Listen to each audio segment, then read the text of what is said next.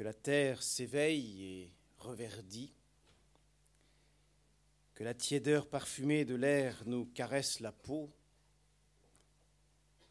entre dans la poitrine, semble pénétrer au cœur lui-même. Il nous vient des désirs vagues de bonheur indéfini. Des envies de courir, d'aller au hasard, de chercher aventure, de boire du printemps. L'hiver ayant été fort dur l'an dernier, ce besoin d'épanouissement fut au mois de mai comme une ivresse qui m'envahit, une poussée de sève débordante. Or, en m'éveillant un matin, j'aperçus par ma fenêtre, au-dessus des maisons voisines, la grande nappe bleue du ciel, tout enflammée de soleil. Les serins accrochés aux fenêtres s'égosillaient, les bonnes chantaient à tous les étages, une rumeur gaie montait de la rue, et je sortis, l'esprit en fête, pour aller je ne sais où. Les gens qu'on rencontrait souriaient, un souffle de bonheur flottait partout dans la lumière chaude du printemps revenu. On eût dit qu'il y avait sur les villes une brise d'amour répandue, et les jeunes femmes qui passaient en toilette du matin portaient dans les yeux comme euh, une tendresse cachée et une grâce plus molle dans la démarche qui m'emplissait le cœur de trouble. Sans savoir comment, sans savoir pourquoi, j'arrivais au bord de la Seine. Des bateaux à vapeur filaient vers Suresnes et il me vint soudain une envie démesurée de courir à travers les bois. Le pont de la Mouche était couvert de passagers car le premier soleil vous tire, malgré vous, du logis et tout le monde remue, va, vient, cause avec le voisin. C'était une voisine que j'avais, une petite ouvrière sans doute, avec une grâce euh, toute parisienne.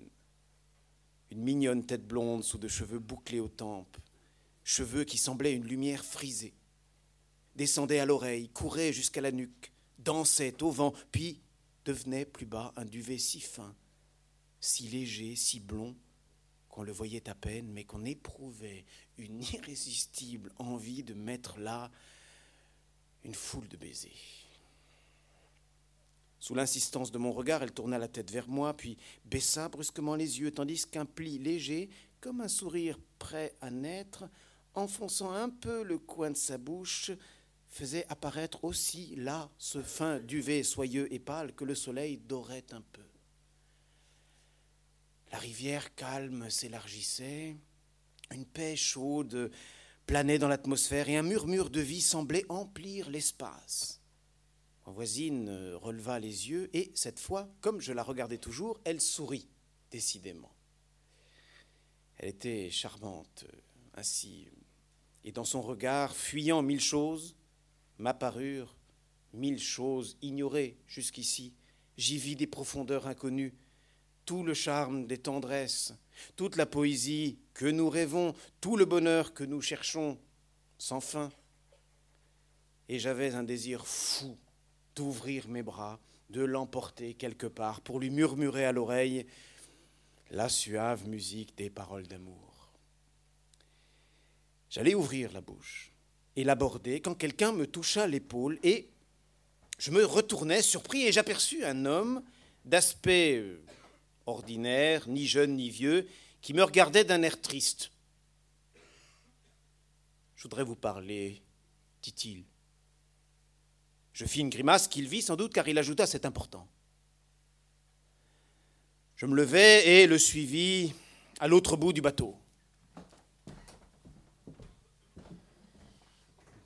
Monsieur, quand, l'hiver approche avec les froids, la pluie et la neige, votre médecin vous dit chaque jour Tenez-vous les pieds bien chauds, gardez-vous des refroidissements, des rhumes, des bronchites, des pleurésies.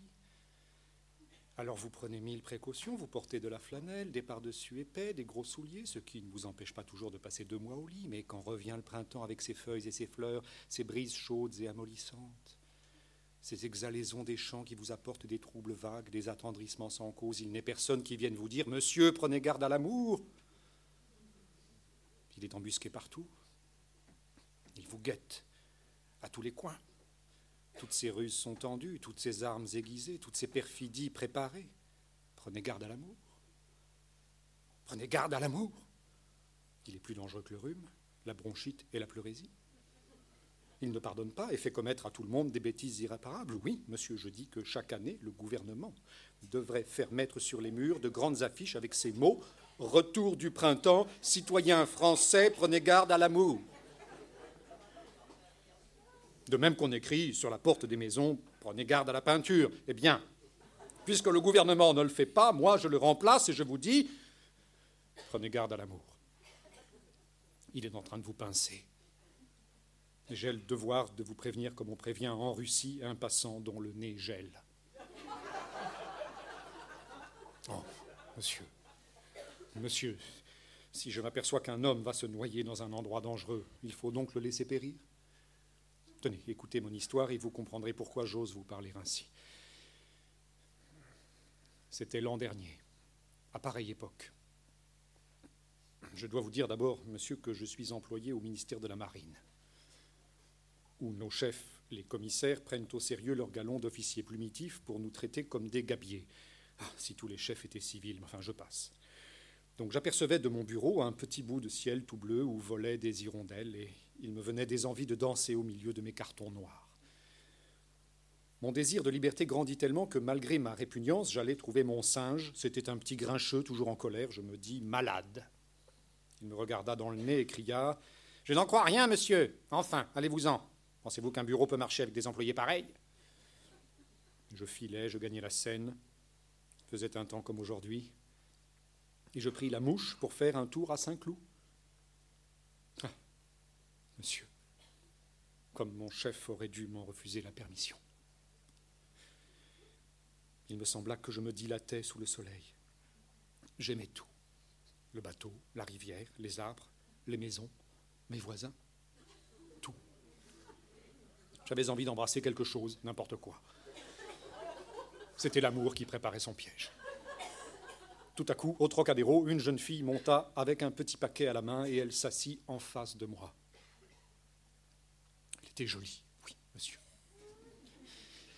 Mais c'est étonnant comme les femmes vous semblent mieux quand il fait beau. Au printemps, elles ont un capiteux, un charme, un je ne sais quoi tout particulier. C'est absolument comme du vin qu'on boit après le fromage. Je la regardais et elle aussi me regardait mais seulement de temps en temps, comme la vôtre tout à l'heure. Enfin, à force de nous considérer, il me sembla que nous nous connaissions assez pour entamer conversation, et je lui parlais.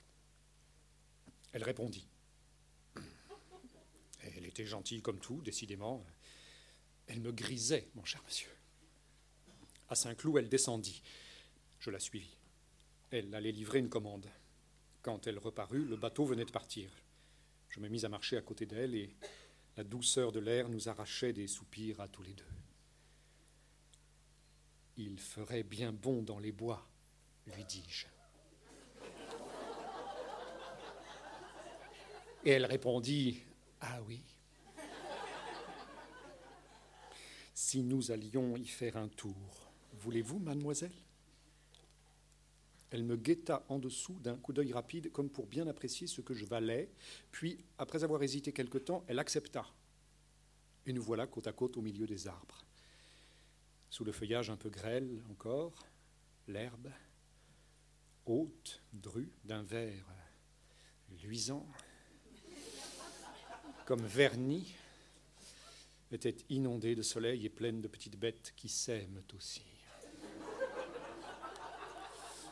On entendait partout des chants d'oiseaux. Alors ma compagne se mit à courir en gambadant, enivrée d'air et d'effluves champêtres. Et moi, je courais derrière en sautant comme elle, monsieur. Et ton bête par moments. Puis elle chanta éperdument mille choses, des airs d'opéra, la chanson de Musette. La chanson de Musette. Comme elle me sembla poétique, alors je pleurais presque, monsieur. Oh, ce sont toutes ces balivernes-là qui nous troublent la tête. Ne prenez jamais, croyez-moi, une femme qui chante à la campagne, surtout si elle chante la chanson de Musette. Elle fut bientôt fatiguée et s'assit sur un talus vert. Moi, je me mis à ses pieds, je lui saisis les mains, ses petites mains poivrées de coups d'aiguille, et cela m'attendrit. Je me disais Voici les saintes marques du travail. Oh, monsieur, monsieur, savez-vous ce qu'elles signifient, les saintes marques du travail? Elles veulent dire les commérages de l'atelier, les polissonneries chuchotées, l'esprit souillé par toutes les ordures racontées, la chasteté perdue, toute la sottise des bavardages, toute l'étroitesse des idées propres aux femmes du commun, installées souverainement dans celles qui portent au bout des doigts les saintes marques du travail. Puis nous nous sommes regardés dans les yeux, longuement. Oh, cet œil de la femme, quelle puissance il a. Comme il trouble, envahit, possède, domine.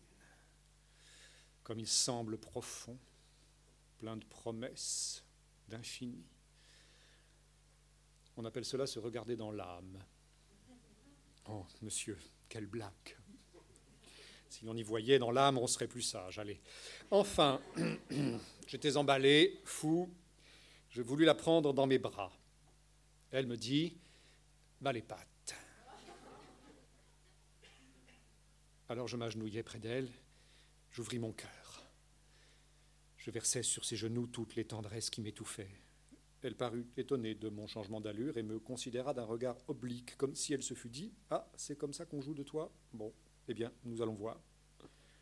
En amour, monsieur, nous sommes toujours des naïfs et les femmes des commerçantes.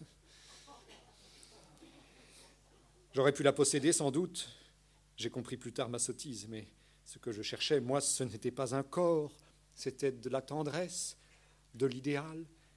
J'ai fait du sentiment quand j'aurais dû mieux employer mon temps.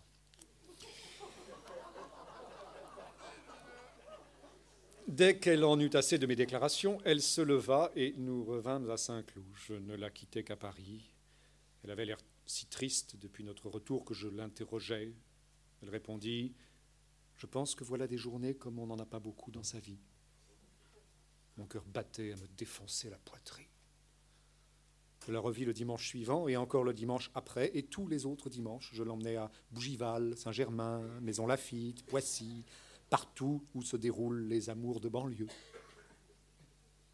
La petite coquine, à son tour, me la faisait à la passion. Je perdis enfin tout à fait la tête et trois mois après, je l'épousai. Que voulez-vous, monsieur? On est employé, seul, sans famille, sans conseil?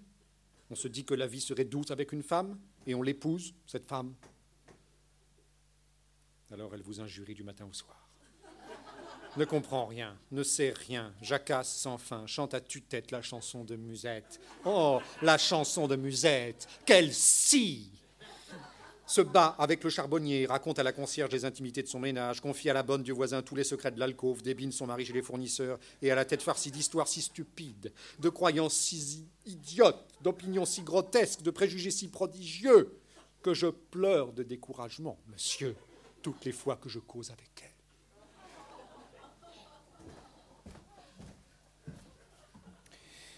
Il se tut, un peu essoufflé et très ému.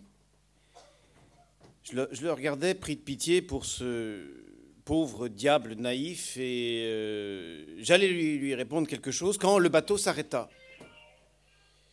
Et c'était la sirène du bateau qui, sonnait. On arrivait à Saint-Cloud. La petite femme qui, euh, m'avait troublé, euh, le bateau est arrêté, donc normalement il n'y a plus de sirène la petite femme qui m'avait troublé se, leva pour descendre. Elle passa près de moi en me jetant un coup d'œil de côté avec un sourire furtif, euh, un de ces sourires qui vous affolent. Puis elle sauta sur le ponton. Je m'élançai pour la suivre, mais mon voisin me saisit par la manche. Je me dégageais d'un mouvement brusque, il m'empoignait par les pans de ma redingote et il me tirait en arrière en répétant Vous n'irez pas, vous n'irez pas, d'une voix si haute que tout le monde se retourna. Un rire courut autour de nous. Je, demeurais immobile, furieux, mais sans audace, devant le ridicule et le scandale. Et le bateau repartit. La petite femme, restée sur le ponton, me regardait m'éloigner d'un air désappointé, tandis que mon persécuteur me soufflait dans l'oreille en se frottant les mains. Je vous ai rendu là un rude service. Allez.